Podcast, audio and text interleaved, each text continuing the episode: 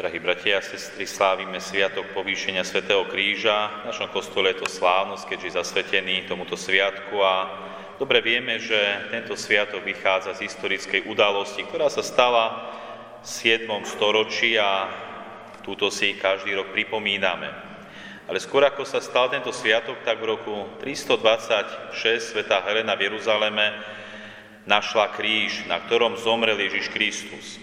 Jej syn císar Konštantín Veľký dal na tomto mieste v roku 333 postaviť veľkolepý chrám. Sveta Helena do tohto chrámu uložila polovicu nájdeného kríža a druhú polovicu poslala svojmu synovi do Carihradu.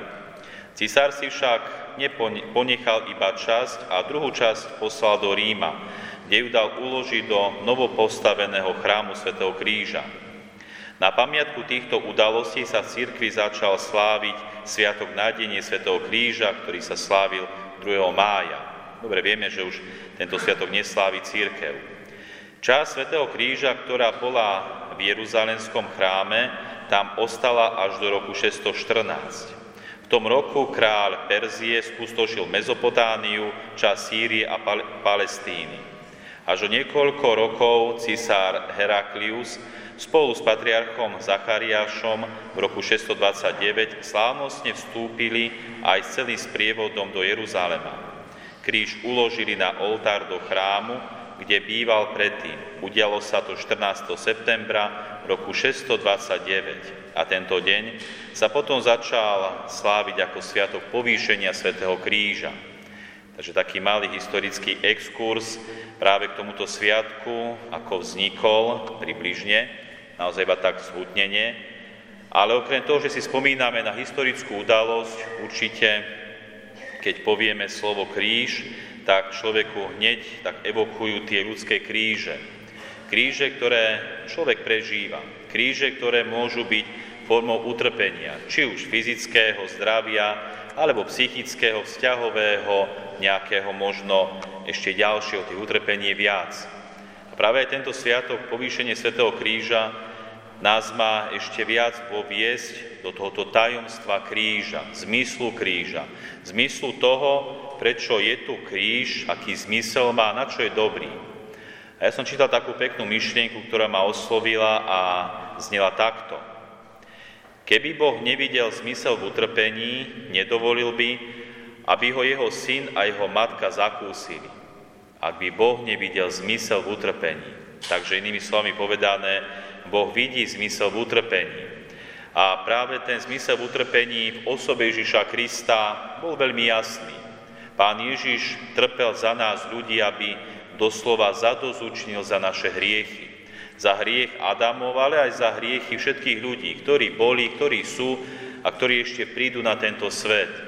A nikto a nejakým spôsobom nemohol Bohu zadozučiniť, pretože všetko bolo málo, nestačilo. Jediná skutočná obeta za dozučinenie mohli prísť iba od Božieho Syna. Iba Boží Syn mohol priniesť takú obetu, ktorá by stačila na to, aby nás ľudí s Bohom zmieril. Takže utrpenie v osobe Ježiša Krista je nám viac menej jasné. Ale tu prichádza ešte jeho matka, Pana Mária. Pana Mária, ktorá je nazývaná aj sedem bolesnou pannou, Sedem bolesnou, ktorá tak symbolicky v plnosti prežíva utrpenie spolu so svojím synom, alebo tých udalostiach, ktoré jej syn prežíval.